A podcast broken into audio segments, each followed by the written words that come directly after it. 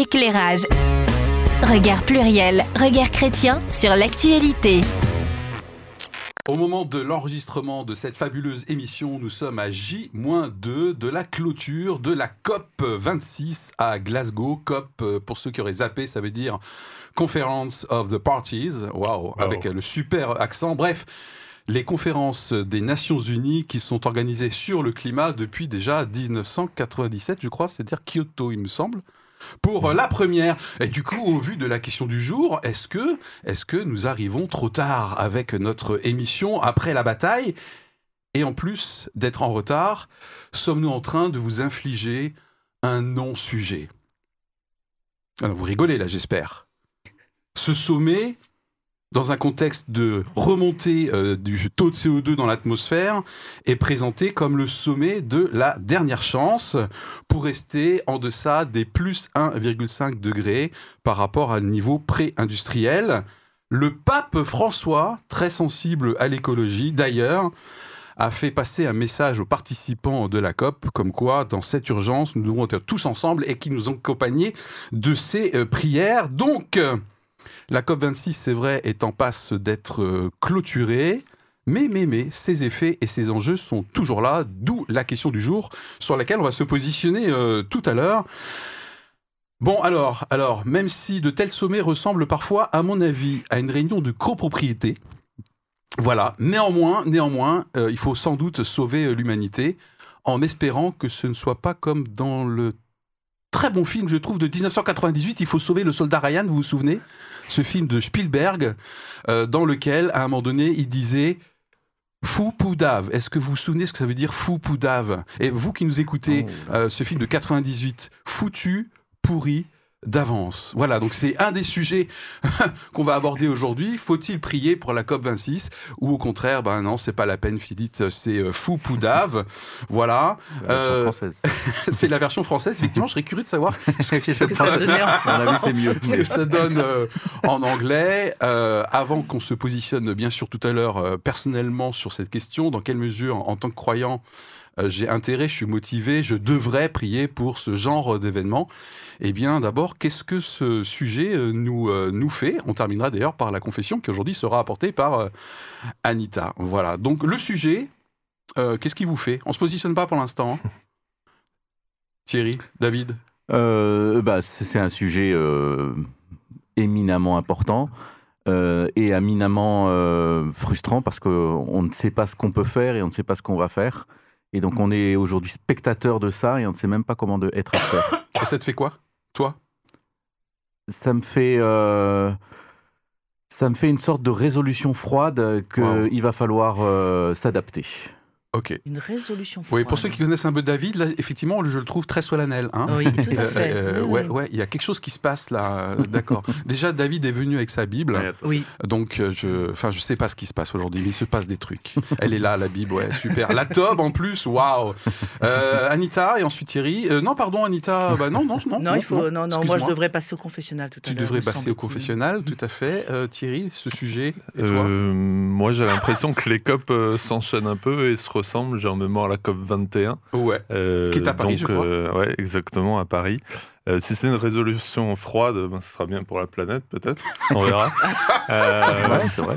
Il faudrait, aussi que j'en, il faudrait aussi que j'en prenne des résolutions froides, alors, du coup, pour lutter contre le réchauffement. Ok, et vous, notre audience, j'espère que vous êtes un tout petit peu plus excités que nous autour de la table par rapport au sujet. Puis attendez, j'ai pas parlé encore, hein, je vous dis pas. Bon, alors moi, ce sujet, je l'ai choisi un petit peu à, à, rebrousse-poil quand même, parce que voilà, c'est. mais je pouvais quand même pas l'éviter. Hein, la COP26, c'est quand même un, un, événement, en tout cas, qui qui, sature notre euh, espace, euh, espace euh, médiatique. c'est pas un sujet qui, m'intéresse des masses spontanément. Et en tout cas, je dois faire un effort. Et je trouve ça génial que nous fassions ce thème, parce que je le rappelle, ces émissions sont faites bien sûr pour tout le monde, et en premier pour nous. Nous sommes les premiers euh, bénéficiaires. Mm. On est travaillé euh, de l'intérieur. Et en fait, on a vocation un peu à représenter une partie de vous qui nous écoutez, qui nous regardez, qui vous posez peut-être les mêmes questions, euh, qui êtes plus ou moins chaud ou plus ou moins froid. Donc, avant de. merci pour ce rapide tour de table qu'on va clôturer donc du coup dans un instant avec la confession. Ensuite, nous aurons les faits et contextes, comme d'habitude, qui seront apportés par David. Mhm. Waouh, voilà. Et, et on, on pourra vraiment se positionner sur la question faut-il prier pour la COP 26 Tout de suite, c'est la confession. Éclairage. Regard pluriel, regard chrétien sur l'actualité. Alors là, nous allons avoir une vraie confession, vous allez voir. Euh, je dois le confesser. Alors que la prière a une place euh, essentielle dans ma vie, eh bien, je n'ai jusqu'à présent pas songé à prier pour la COP 26. Je vous ai dit que c'était une vraie confession. Pourtant, il me semble que je suis plutôt une écolo sensible. Mhm. Euh, je favorise l'achat de produits locaux et de saison. Euh, J'essaie de faire réparer mes appareils ménagers alors que c'est quasiment mission impossible. Depuis longtemps, les produits dits naturels ont remplacé les produits ménagers industriels. Je n'achète plus de produits euh, dans les magasins depuis très longtemps. Je fabrique mes propres crèmes, mon savon, mon dentifrice. Et quand je sors du bureau, je fais un détour par le bureau voisin si jamais la lumière est encore allumée. Et pourtant, je n'ai pas songé à prier pour la COP26. Et quand j'ai réalisé cela, je me suis dit Ah, mais pourquoi? Alors, j'ai creusé au fond de moi et je me suis dit Mais en fait, je suis habité de contradictions. D'un côté, peut-être que je suis un peu sceptique sur l'impact de cette conférence. Euh, Peut-être que je crois plus aux changements euh, quotidiens euh, portés par une multitude de personnes plutôt qu'à des déclarations solennelles qui, si on regarde bien l'histoire de ces COP, n'ont quand même pas eu des effets à la hauteur de ces fameuses annonces. Peut-être aussi parce que je crains que les intérêts économiques soient plus forts que l'intérêt des peuples, que l'intérêt général. Et pourtant, d'un autre côté, je suis fondamentalement positive. Je crois que l'être humain est détenteur de suffisamment d'intelligence pour parer aux évolutions climatiques. Oui, je crois que nous avons les solutions. Je crois que Dieu a mis à disposition de l'humanité de nombreuses ressources et dont certaines sont peut-être même encore à découvrir. Et même, habituellement, je prie pour la pluie et le soleil en leur temps, non pas en fonction de mes loisirs et de mon plaisir, mais en fonction des besoins de la nature. Et quand je marche dans une forêt, j'appelle la bénédiction de Dieu sur la forêt, sur les champs, sur les gens qui y travaillent et sur les autorités qui euh, s'occupent de- des espaces naturels. Et pourtant, je n'ai pas prié pour la COP26. Alors, est-ce que cela révélerait que je trouve inutile? Quoi La COP26 La prière pour la COP26 Est-ce que je n'ai pas suffisamment réalisé l'importance, les enjeux Ou est-ce que j'ai tout simplement besoin de l'émission éclairage pour y penser vraiment? Yeah, merci beaucoup. Et alors pour ceux qui connaissent euh, pas trop Anita, lorsqu'elle prie euh, pour ceux qui travaillent la terre, elle a une nette préférence pour les viticulteurs. hein. Je dis ça, je, je, je dis rien.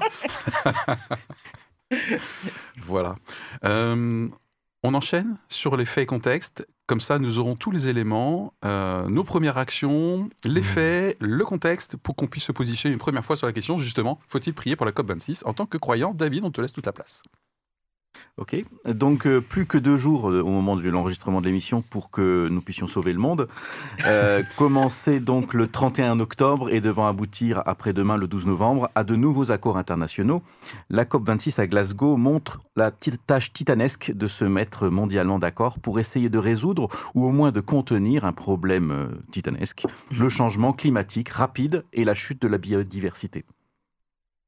Donc, depuis la COP 21 en 2015, les accords de Paris ont fixé comme objectif, comme tu l'as déjà dit, de limiter la hausse moyenne des températures à 2 degrés, voire idéalement à 1,5 degré de température moyenne euh, annuelle. Les calculs actuels estiment qu'avec les engagements actuels, et les engagements seulement, on sera au-dessus de 2,5 degrés. Et ce qui est bien plus catastrophique que ce petit nombre pourrait laisser penser. Donc, quatre chantiers sont identifiés pour la COP26. Euh, la mitigation, c'est-à-dire les mesures pour limiter l'augmentation de température. L'adaptation, c'est-à-dire les mesures pour s'adapter au changement climatique qu'on ne saura pas éviter. Et euh, la finance, c'est-à-dire la façon de lever des fonds et soutenir en particulier les pays émergents pour les accompagner dans l'adaptation.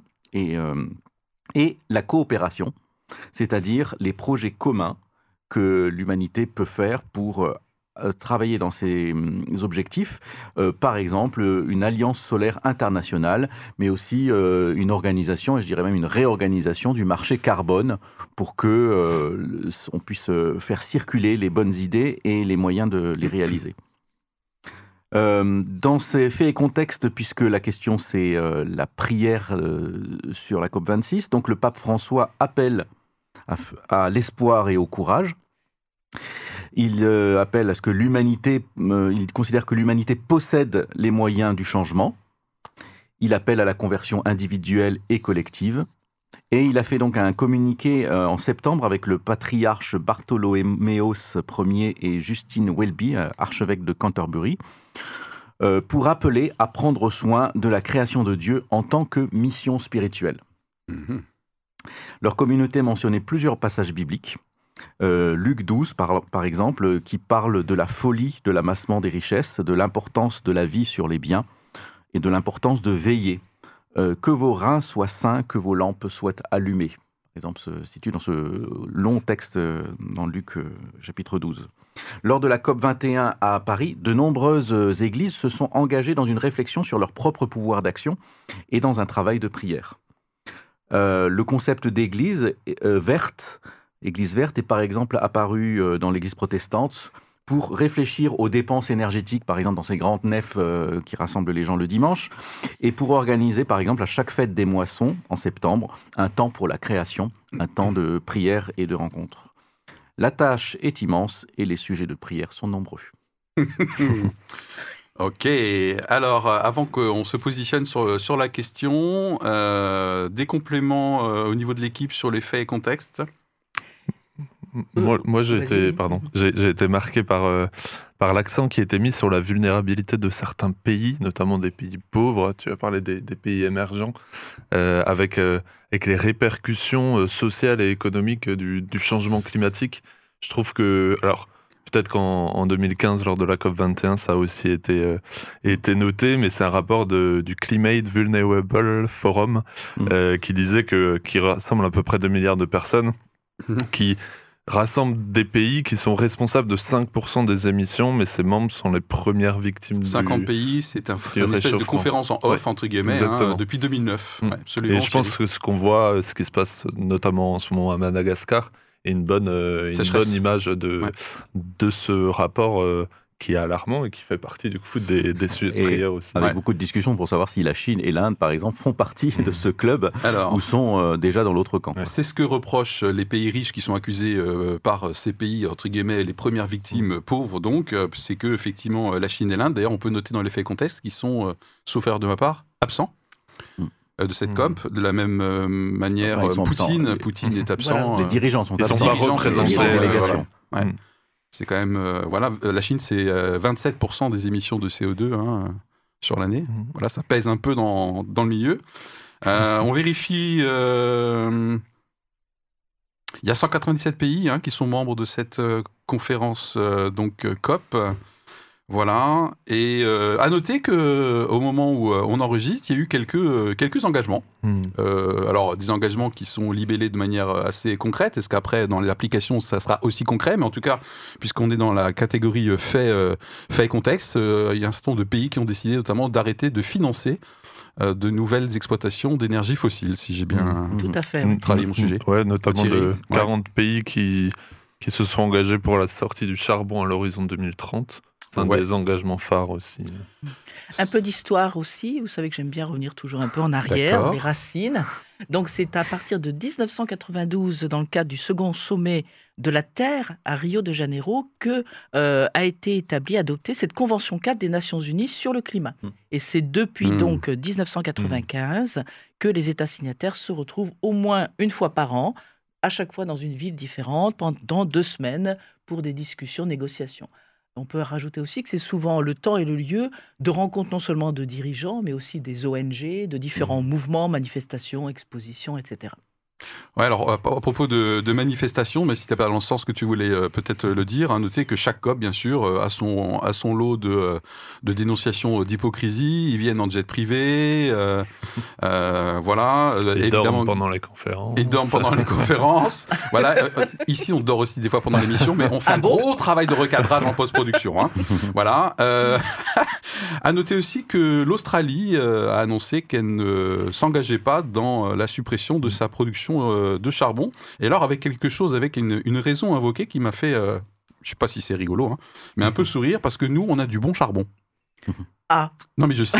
Nous avons, nous, ça. nous le meilleur charbon du monde, je cite, hein, euh, entre guillemets. Mm. Voilà, donc ça doit être vrai, puisqu'il doit y avoir plusieurs sortes de qualités, je suppose, de charbon. Et ce charbon-là, peut-être, CO2. Ouais. n'est pas carboné. peut-être. On ne sait pas. Non, non, mais on est toujours en effet contexte. hein, C'est vraiment, c'est vraiment une info. Quoi. Mais alors Voilà. peut-être que nous pourrions Anita. demander à ceux qui nous écoutent de Oui. mettre des commentaires, nous expliquer en quoi ce serait euh, du bon charbon. Ouais. Là, nous avons besoin Si d'explications. Australien, euh, Ouais, mais en tout cas, ça met en relief ce que tu disais, les intérêts économiques, euh, Anita. Et moi, je me, je me situe pas du tout en dehors des intérêts économiques parce que, euh, parce que les impacts sont concrets pour nos vies. Et je suis le, certainement le premier, on va le voir dans, dans quelques instants, à euh, défendre, entre guillemets, mes intérêts, euh, mes intérêts économiques. Donc, euh, l'air de rien, moi, l'Australie, euh, je la juge Ouais. pas comme ça, euh, cash direct, quoi. hein. Voilà. euh, un petit David éclairage que j'aurais envie d'apporter. Un petit Donc, éclairage, euh, oui, volontiers. euh, donc Rio de Ce me Janeiro. semble le pertinent. Le, la COP de Rio, en fait, avait créé un cadre, et un cadre contraignant d'ailleurs, euh, Mhm. pour les, les efforts que chaque pays devait faire. Et il arrivait au bout, et il devait être renouvelé absolument, et l'accord de Paris était nécessaire pour que ces accords redeviennent, ne deviennent pas caduques. Et en, donc cet accord de Paris a fixé ses objectifs, et l'Union européenne les a retranscrits ensuite dans des objectifs plus locaux, et qui voulaient donc réduire de 55% d'ici à 2030 nos, nos émissions de CO2 par rapport à 1990 et pour avoir, arri- arriver à une neutralité climatique à- à- en 2050. Voilà, en commençant dès ok. 2019. Mhm. Et euh, je voudrais juste David. dire qu'en 1990, nous avions encore une, euh, une Europe qui était beaucoup plus industrialisée, qui n'avait pas euh, délocalisé. Donc, euh, quand tu parles des 27% de la Chine, il y a, dans ces 27%, il y a plusieurs pourcents qui étaient avant chez nous et qui maintenant sont chez eux. Voilà. Donc, c'est un petit peu ça. C'est plus facile euh, de comparer, de diminuer par rapport à 90 quand les usines de 90 sont allées en Chine. Mais c'est le même problème. Ok, alors si la régie est prête, euh, Ani- Anita, tu as peut-être encore un Euh, complément euh, apparemment. oui, enfin, ça m'a. Comme je- ça, ça permet à la régie de se préparer, c'est cool pour C'est ça, ils sont dans leur starting Comme c'est bien travaillé, ça. Ah, c'est magnifique. Je, je disais en fait, euh, je voulais enchaîner sur ce que tu disais avec aussi cette proposition. Alors euh, maintenant, je- je- j'étais en train de chercher les mots exacts, qui consisterait pour certains Anita. pays à acheter des droits d'utilisation de carbone à des pays, à d'autres pays qui en utiliseraient Mm. moins. Mm. Alors franchement, euh, je trouve ça euh, ridicule. Ok. Eh bien, ridicule, euh, excellente transition. Euh, tout de suite, euh, on se positionne sur la question du jour. Éclairage. Regard pluriel, regard chrétien sur l'actualité. Donc, je rappelle euh, le principe. euh, le contexte actualité, c'est euh, les derniers jours de la COP 26 en ce moment à Glasgow. Et l'angle du jour, la question du jour. Faut-il prier pour la COP 26 Un peu, beaucoup, passionnément, pas du tout, à la folie, carrément. Eh bien, euh, on va se positionner dans un instant en direct live. Et puis vous qui nous écoutez, qui nous regardez, eh bien, positionnez-vous. Et je rappelle qu'en fin d'émission, nous serons invités chacun à nous reposer la question pour voir si d'aventure nos échanges ont fait euh, infléchir notre position de départ ou au contraire l'ont conforté. C'est parti, qui démarre? Thierry peut-être? Faut-il prier pour la COP26 un peu beaucoup passionnément la folie? Top, c'est Euh, à la parti. folie. La, la folie, folie. Ah, oh, voilà bah, bah, qui est bien. et il a gagné en concision au cours des émissions, c'est énorme. Euh, David Euh, un peu pour la COP26. Il faut, Je- n'ai pas dit qu'il ne faut pas prier beaucoup, j'ai Oui. dit qu'il faut prier peu pour la COP26. Voilà, il y a d'autres choses. Ah, enfin, je, je préciserai. euh, oui, bah, super, il va préciser, Il va euh, parce que je commence à comprendre du coup. euh, Anita Eh bien, euh, contrairement à ma confession, euh, il faut prier avant, pendant et après. Mais c'était pas pour la COP26. Ah, d'accord. Et vous êtes de plus en plus énigmatique, hein, je ne sais Ah, pas ce que je vais faire de vous. Ah, Euh, et de moi d'ailleurs. Et alors moi, je suis, je ne prie pas non plus pour euh, pour la COP 26. Je ne prie pas beaucoup pour le climat, voire pas du tout. En revanche, je suis très sensible à la nature et je suis quelqu'un qui est hyper reconnaissant. Euh, Pour, euh, pour la nature. Euh, je pense qu'il faut prier pour le l'avenir de l'humanité. C'est bien ça. Qu'est-ce qui t'arrive non, aussi mais, à toi là, mais là, ça va pas du tout, là. Pour l'avenir de l'humanité. Bon, ben, nous sommes d'accord non, là-dessus. Oui, dire. mais du coup, je réponds pas à la question. non, c'est ça, c'est ça, Voilà. c'est ce que Je j'allais te réponds dire. pas à la oui, question, c'est- Mais il faut être concis. Ah ouais. C'est hein. incroyable quand Non, même. mais là, je, franchement, je, non, je m'en voudrais, euh, je m'en voudrais. je propose d'organiser maintenant nos échanges pour que vous puissiez, euh, vous aussi, euh, nous suivre assez facilement. Peut-être euh, une première partie. Quels seraient les arguments matériels, bibliques, de conviction personnelle en faveur de je suis croyant, la prière, euh, c'est important de manière générale, Mhm. et je trouve du coup des arguments euh, en faveur de prier pour euh, la COP26. Une deuxième partie sera plutôt bah, qu'est-ce qui peut éventuellement euh, me freiner, apparemment, hein, ou vous freiner aussi en disant bah non, pour moi, c'est pas un sujet, ou au contraire, c'est ridicule, j'y crois pas, je suis sceptique, etc. Et une troisième partie, euh, dans quel sens? Il faudrait peut-être prier du coup pour les subtilités, euh, c'est peut-être pas pour la COP, mais c'est pour le climat, ou c'est pour le rôle du chrétien, etc. Bon, bref, voilà. Première partie, quels sont un peu les arguments en faveur de la question du jour? Thierry. Moi, je pense que, que ça dépend de notre réponse. euh, Qu'est-ce qu'on entend par la COP26 Moi, quand j'ai Ouais. pensé COP26, j'ai pensé euh, tout le parterre de dirigeants, de présidents, de chanceliers, etc. Et c'est moi plus dans ce sens-là que, euh, alors, je reconnais que je prie pas pour la COP26, mais qu'il faudrait, selon moi, à la folie, euh, donc de, de prier pour les autorités, tout simplement, qui, qui doivent être là pour, euh, pour le bien de tous. Alors ça fait un peu bisounours, mais moi c'était cet angle-là, ce qui était mon Hmm. angle premier, de dire bah, qui est présent à la COP26 Je vais pas prier pour la COP26 en tant que telle. J'en attends pas énormément. J'en attends de ce qui va en déboucher, des, Hmm. des décisions qui vont être, j'espère, tenues, certaines qui ont été prises, mais de prier pour ceux qui prennent des décisions et pour ceux qui vont devoir les appliquer euh, ensuite en revenant dans, leur, dans leurs différents pays. Et en plus, je crois que c'est biblique, non? Il me semble qu'il y a une- Exactement, une, un invitation. Timothée 2, euh, Ah, mais en plus, tu connais 2. la référence. oh Exactement. Euh, voilà, pour, pour prier pour une vie paisible et tranquille en toute piété et honnêteté pour tous les rois euh, de ce monde. Voilà. Donc tous les rois euh, qui sont là comme 26. Je sais pas s'il y Eh ben avait des rois, mais euh, Ok, merci. Bon, donc on a un, on a un premier euh, argument, David. Ouais. Euh, ouais, dans cette notion de prière pour les autorités, en fait, euh, je, moi, ce qui me, ce qui me gêne, c'est que quelles que soient les décisions qu'ils prennent, et s'ils en prennent des courageuses, on serait très surpris, euh, mais euh, admettons qu'ils le fassent. La question, c'est de savoir comment la population la recevra cette décision et comment moi je la recevrai. Je pense que c'est pour ça qu'ils sont très prudents et qu'ils sont qualifiés de bla bla bla bla bla. Je veux dire, justement, ce ne sont pas des rois euh, avec toute autorité. Ce Hmm. sont des gens à qui on a conféré une autorité. Et euh, je trouve qu'il y a, il peut, y avoir quelque chose d'assez infantilisé euh, à prier pour que des gens résolvent nos problèmes euh, sans se sentir en charge de les résoudre soi-même. Quoi. ok. Euh, je- oui, je pense que. Alors, oui, il faut prier. Pourquoi? Parce que tu, je te rejoins. C'est-à-dire qu'on est appelé à prier pour les autorités. On est appelé aussi à prier pour le bien de la ville dans laquelle on se situe. hein. C'est ce qu'on retrouve dans l'Ancien Testament, alors que le peuple juif était déporté euh, en dehors de son pays. Et pourtant, Dieu lui disait Mais prie pour le bien de la ville où tu te trouves. Et puis, parce que j'ai vraiment. euh, moi, je suis très Anita. prise par cette conviction du, de la première mission qui a été co- confiée par Dieu à, à l'ensemble de l'humanité, qui est de prendre soin de la terre. Euh, c'est la toute première mission que nous avons eue en tant qu'être humain. Euh, alors bien sûr, elle est traduite par dominer, se multiplier, mais la domination n'est pas celle qui vient asservir, mais la domination est celle qui vient prendre soin. Et je pense que c'est de la responsabilité de tout être humain que de prendre soin de son environnement. Alors à chacun, à sa façon, par son mode de vie ou en agissant de façon... En tout euh, cas, tu fais référence au récit de la Genèse, là, Je fais concrètement. hein, référence pour ceux qui, au, euh, voilà, au culture récit de, euh, de la Genèse, tout à fait. Voilà. Et je pense que c'est une mission euh, qui est dédiée Anita. à l'humanité et à tout être humain, globalement. Et je dirais que la première activité qui a été confiée à Adam, ça a été Dieu a fait passer devant lui, nous dit la Genèse, l'ensemble des animaux afin que Adam puisse nommer les animaux. Et donc le travail d'observation, euh, de classification, de- d'écoute, d'entretien de la nature, pour moi, fait partie de la première activité qui a été confiée à l'homme et à la femme. Ok, donc on a une deuxième, euh, deuxième catégorie d'arguments. hein. On a prié pour les autorités, qu'elles soient euh, plus ou moins respectables en elles-mêmes, mais c'est c'est un commandement, une invitation divine. Prendre soin de la création dès la Genèse, et pas spécifiquement aux chrétiens. Ok. Je, pense que dans les faits et les contextes, on a aussi dépeint une situation qui euh, qui fait pas trop sourire aussi, et une situation quand même très dramatique. Euh, et puis moi, je me suis dit, bah mince, est-ce que c'est pas justement là où on devrait prier?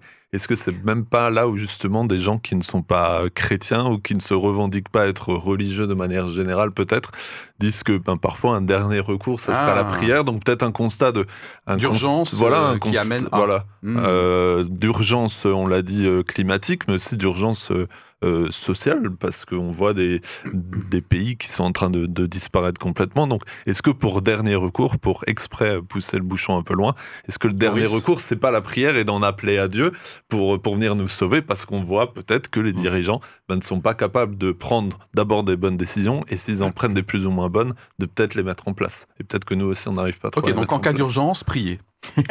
bah oui, un peu. C'est gros, c'est- quoi. bah, c'est peut-être un réflexe Mais que tout un chacun très, a. c'est très fréquent dans la Bible en plus. Et, euh, d'accord, très bien. Ouais, Euh, mais par, rapport à ça, euh, je me disais, en fait, là, on, a- on, on se- on s'efforce de garder de l'espoir que les choses vont changer, que les solutions vont être trouvées. Et je pense que c'est justement là que la prière euh, nous fait passer de l'espoir à l'espérance. C'est-à-dire que euh, j'avais une image comme ça une fois qui m'était venue, qui était que en fait, l'espoir, c'est comme une sorte d'élastique qui est tiré entre le présent et le futur. Mhm. Et ça, ça peut nous claquer à la figure n'importe quand, parce que voilà, c'est quelque chose où on n'accepte pas le présent et on espère que quelque chose va changer le futur. Et l'espérance? L'espérance, c'est quelque chose de beaucoup plus doux. C'est un peu comme une plume que, qui me venait, une image, une plume qui est posée sur le, le dos de l'histoire. Voilà, elle suit son chemin, elle est légère et on ne sait pas où elle va. Et je pense que quand on prie, c'est aussi euh, une façon de se confier par, dans l'espérance de, de son, de son Dieu, euh, parce que c'est je ne maîtrise pas tout, je ne connais pas tous les plans, je ne sais pas tout ce qui se passe. Et je me place juste sur, dans cette, dans cette plume, je me pose comme une plume en espérant que les choses vont changer, qui n'est pas la même chose que l'espoir. Mhm, Ok. Euh, je rajouterai également, pour rebondir peut-être sur la notion d'urgence, Anita? Euh, J'allais, oui, je voulais dire quelque chose, mais c'est peut-être la deuxième question. Donc, euh, Ah, c'est bien, vous vous, vous autogérez. Oui, Voilà, par rapport à la notion d'urgence, peut-être à un moment donné, quand même, euh, nous ne sommes pas peut-être du monde d'un point de vue peut-être spirituel, mais nous sommes dans le monde, hein, c'est une parole de la Bible. Et donc, à un moment donné, ça me semble difficile de rester intentionnellement, et là je parle en premier pour moi, en dehors de ce qui se passe. Quoi. Enfin, je veux dire, il y a un minimum de solidarité, euh, qui n'est pas spécifique évidemment euh, aux chrétiens, mais quand même, là, je ne peux pas, euh, de manière interminable, m'exonérer de ce qui se passe euh, aujourd'hui, ne serait-ce que par solidarité sur euh, ce que beaucoup appellent notre maison commune. Mm. Alors, c'est pas la Bible qui utilise cette expression, hein, mais la maison commune, donc euh, devoir de solidarité, je pense, euh, c'est un argument en faveur de, de la prière. On Et- verra dans quel sens après prier, c'est la troisième partie. Et, et- Thierry. et je trouve que c'est un argument, tu as, cité le, le pape avant. J'ai l'impression que c'est un sujet euh, pour un mot pour, qui peut sembler comme, un, comme étant un gros mot, pardon, qui est l'œcuménisme. Je pense que c'est un, un des sujets qui peut rassembler le plus. Alors il y a des climato-sceptiques, etc., qui n'auront pas envie de prier, mais je pense que c'est un des sujets qui rassemble le plus et sur lequel, entre différentes confessions euh, euh, chrétiennes, si on se, se limite à ça, euh, peuvent trouver un accord et peuvent aussi du coup s'accorder sur, sur la prière. Et tu parlais d'espoir et d'espérance. Euh, le pape François qui Tiens. a espoir en l'homme. euh, je pense qu'effectivement l'homme a beaucoup de a beaucoup de ressources en lui, mais je mais je pense et je pense que c'est ses convictions également aussi pour le pape François. euh, le fait de prier, c'est aussi peut-être de dire c'est pas qu'il y a plus du tout d'espoir en l'homme, mais c'est qu'on place notre espoir, notre espérance sur quelqu'un d'autre et ou sur un autre être que sur l'homme euh, complètement à 100%. Mhm. Est-ce que c'est vraiment la deuxième question, du coup, euh, Anita, Ah, pour il faut que faire là, l'enchaînement Ah. je- Non, ça va pas. non, pas par rapport à ce que tu dis, mais dans ce que j'ai envie Oula, de dire. tout va bien? C'est pas par rapport à Non, Je quitte cette émission. Appelez dis la sécurité pas du tout. C'était pas. C'était par rapport à ce qui euh, bouillonnait en moi. En fait, c'est euh, par rapport à la prière. Anita. Pour, pour moi, j'ai envie de dire deux choses sur ce sujet. C'est que euh, prier n'est pas un acte magique. C'est-à-dire que c'est, on n'est pas sur de l'ordre de l'incantation. Parce que nous allons prier, il va se passer quelque chose. Et en même temps, je crois fondamentalement à l'action de Dieu, euh, au fait que Dieu peut se mobiliser à la demande de l'être humain, parce que lui-même, à travers Jésus, nous invite à le lui demander. Bon. Mais je Mhm. pense que l'effet de la prière, notamment comme un sujet, euh, je dirais euh, les, les sujets portés par la COP26, je pense que c'est peut-être une prière qui nous amène en fait à une introspection, parce que euh, Dieu nous a mis comme gérants de la terre. Et je pense qu'il est prêt à nous aider, à nous aider à avoir les bonnes idées. On peut prier pour que Ah. je dirais que l'Esprit de Dieu vienne inspirer les uns les autres, mais je pense que l'Esprit de Dieu à ce moment-là peut aussi venir vers chacun d'entre nous et dire mais toi qu'est-ce que tu fais? C'est pour ça que je dis c'est pas une incantation et c'est faire appel à quelqu'un d'extérieur qui est Dieu qui sait bien mieux que nous et nous avons besoin de son conseil. Mais en même temps, ça ne nous enlève pas notre propre responsabilité dans, ce type de problème. Ok, je rappelle la question du jour, faut-il prier pour la COP26 Euh, On vient de poser euh, sur la table, euh, pour vous et pour nous, quelques arguments en faveur de cette question. Maintenant, deuxième partie, qu'est-ce qui pourrait nous freiner les uns et les autres par rapport à cette question? Ouais, bah, moi je peux revenir sur ce un peu là que, que, que Oui, je disais, c'est-à-dire qu'effectivement, moi il y a quelque chose qui me gêne beaucoup de dire il faut prier, il faut faire des choses, parce que je pense que c'est nous détourner de l'enjeu spirituel le plus important qui est nous-mêmes, c'est-à-dire notre relation avec ce, cette, euh, cette difficulté-là. Euh, ce que je veux dire, c'est que nous savons que euh, c'est d'ailleurs assez marquant dans cette COP, c'est-à-dire qu'on parle, oui, alors il y a la transition, on arrête le charbon et tout ça.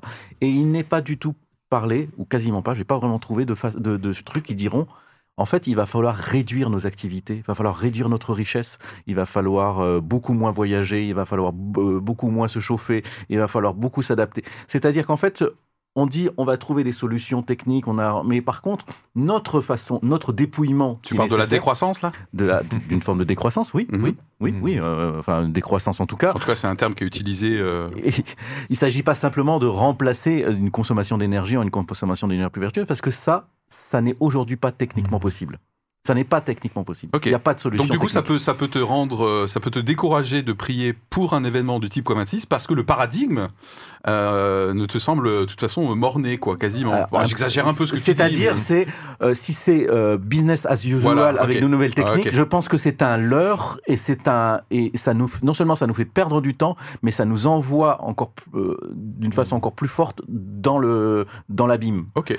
Et je pense qu'il faut se ramener à l'enjeu spirituel qui est moi, et c'est moi-même mon enjeu spirituel qui me concerne, qui, où je me sens le plus concerné, où j'ai le plus de moyens d'action, c'est qu'est-ce que je suis prêt à accepter comme changement qui ira dans le sens d'une solution? Mhm. Qu'est-ce que je suis prêt à accepter? De quoi je suis prêt à me dépouiller? Ok. Et euh, non, je, je- je Euh, reviendrai alors, parce du que coup, moi, ça me fait penser à, un autre, un autre frein euh, chez moi, c'est que les, les- les- les fruits en termes de conséquences euh, concrètes, je les accepte pas tellement bien en fait.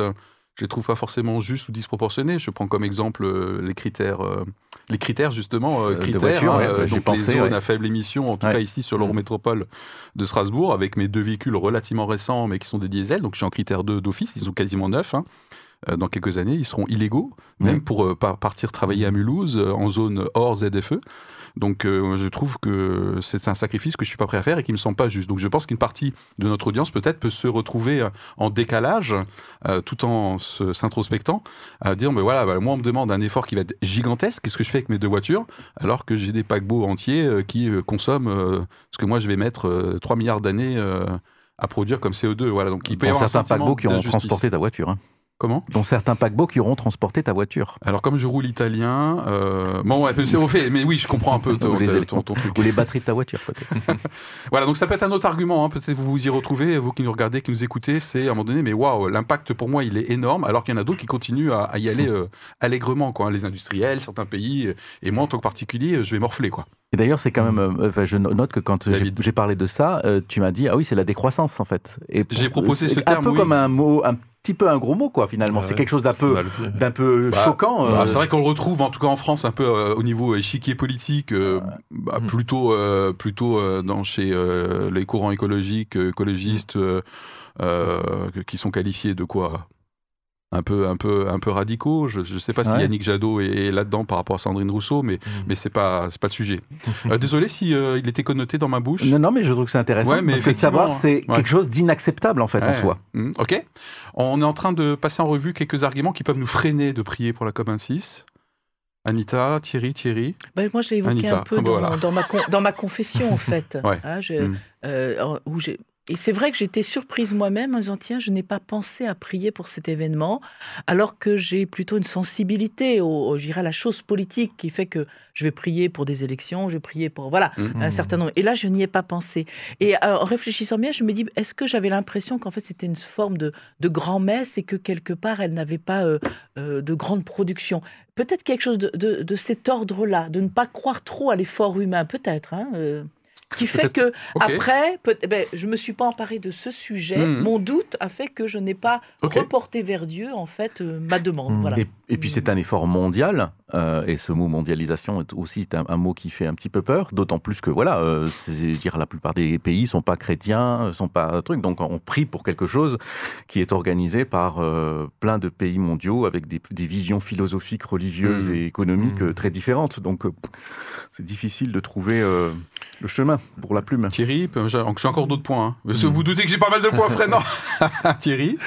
Peut-être ce qui pourrait euh, freiner, est-ce que ça serait peut-être le notre notre équilibre entre prier et peut-être passer à l'action?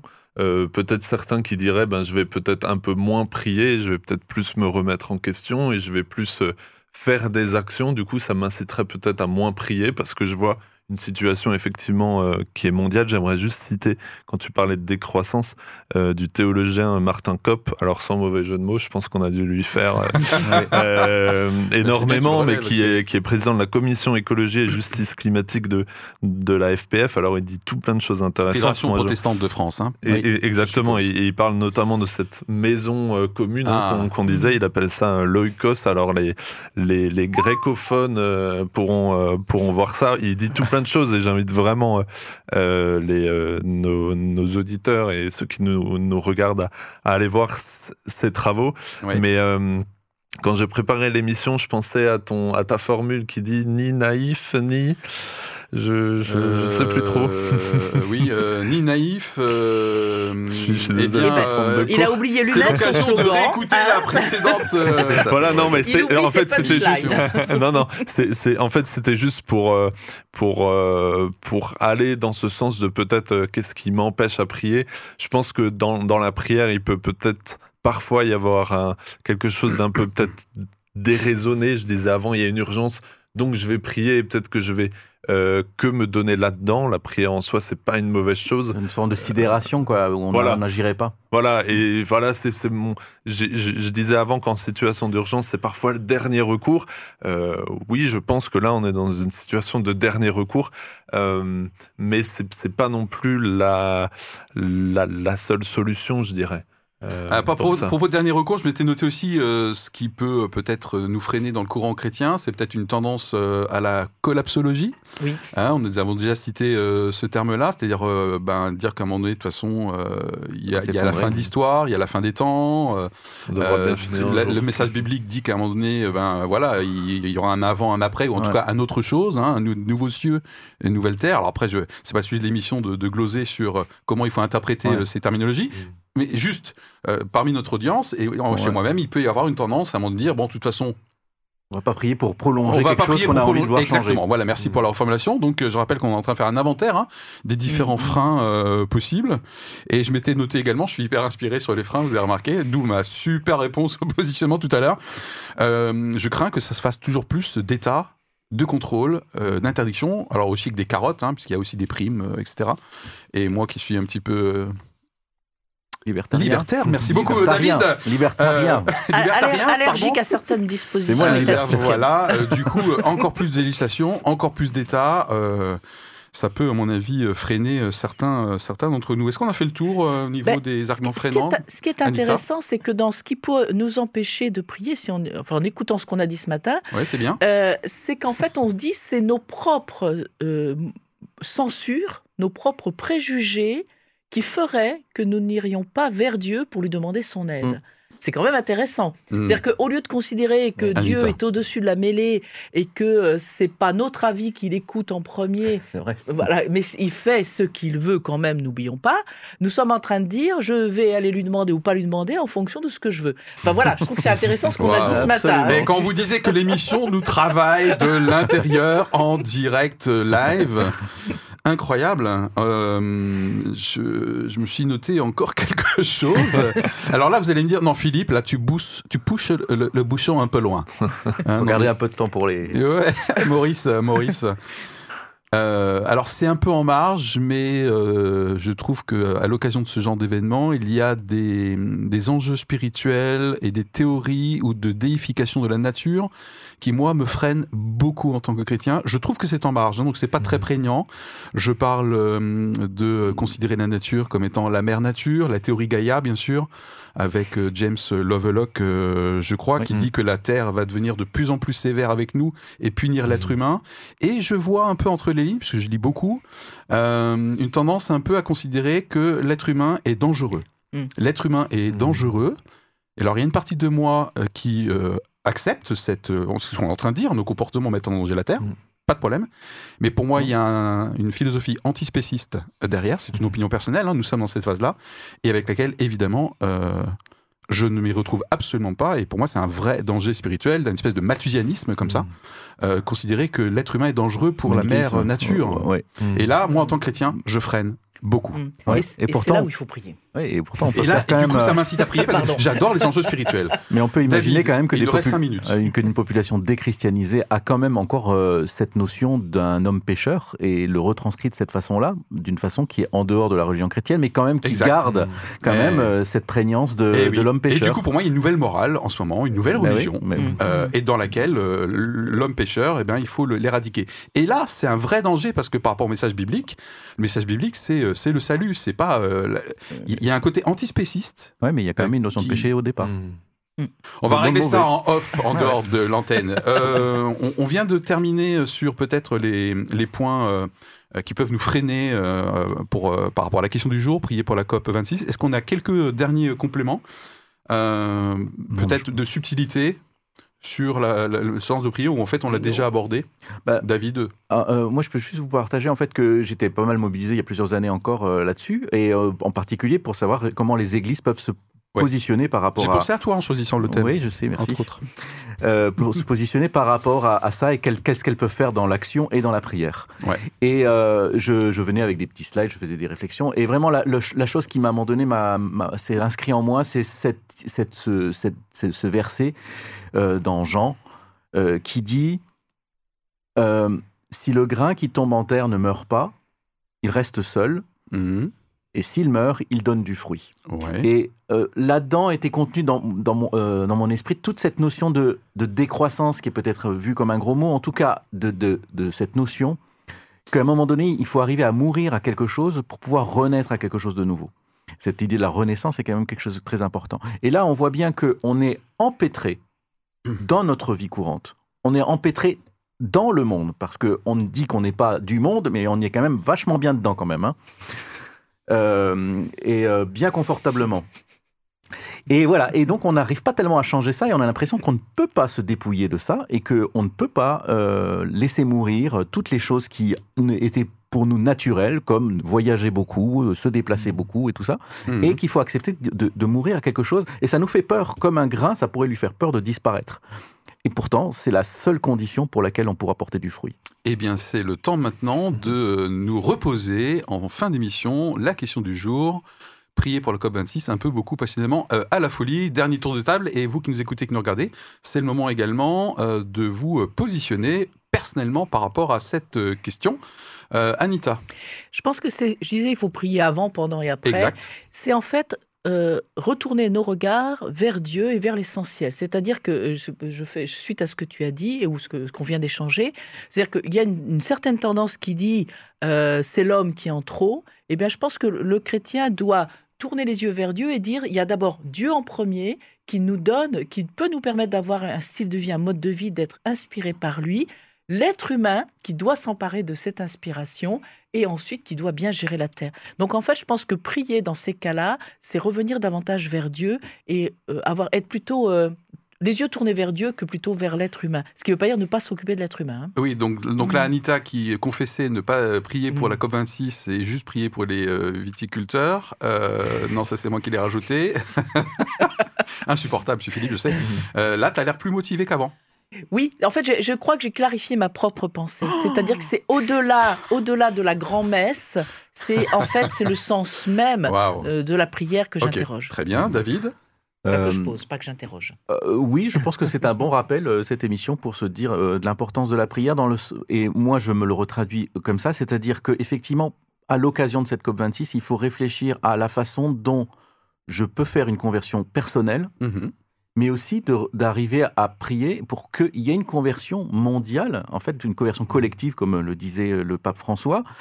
Euh, si ce n'est au christianisme, c'est quand même à une certaine vision de l'espérance qui fait qu'il y a des choses qui nous dépassent et qu'il ne faut pas avoir peur de lâcher certaines choses et euh, de changer d'habit. Ok.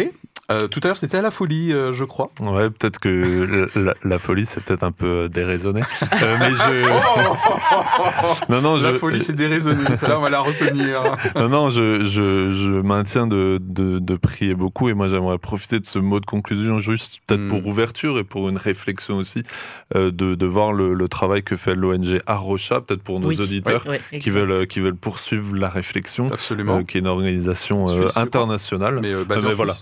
Qui, qui, qui, est, qui est basée en Suisse Oui. euh, et qui fait un, un travail, je trouve, euh, euh, notamment de, de collecte de, de ressources, d'enquêtes, euh, de sujets de prière aussi Mhm, qu'on peut fait. retrouver. Ils ont rédigé une prière d'ailleurs pour, Voilà. pour la Et, COP26. et, et, et je trouve qu'ils ont un. Voilà, il y a des parties prises, c'est sûr, mais je trouve que ça donne de bons éclairages pour, pour nous, déjà. Ça nous a donné, je pense, pour préparer cette émission et aussi pour, pour poursuivre la réflexion. Ok, et en ce qui me concerne, cette émission a permis de me reconnecter à ce à quoi je suis particulièrement sensible en termes de sujet de prière. Ce sont les enjeux spirituels un peu, euh, un peu cosmo. euh, Cosmo, euh, cosmogonique. Non, ça n'existe pas, mais en bref, à l'échelle du, à l'échelle du cosmos, du cosmos euh, voilà. Et ça, c'est vraiment un sujet sur lequel je suis sensible, et du coup, ça m'a motivé à prier dans ce sens-là, en tout cas beaucoup plus que ma fausse bonne réponse euh, tout à l'heure. Voilà, c'est ainsi qu'on se quitte. Euh, on est on est friand de, de vos likes, de vos partages, de vos commentaires, même si vous n'êtes pas toujours d'accord. Vous avez remarqué qu'on y répond, euh, voilà. Donc euh, merci beaucoup euh, toute l'équipe et l'ambiance s'est sacrément réchauffée depuis tout à l'heure, je trouve. voilà. Allez, à bientôt pour une nouvelle émission. Ah, Bye. Ciao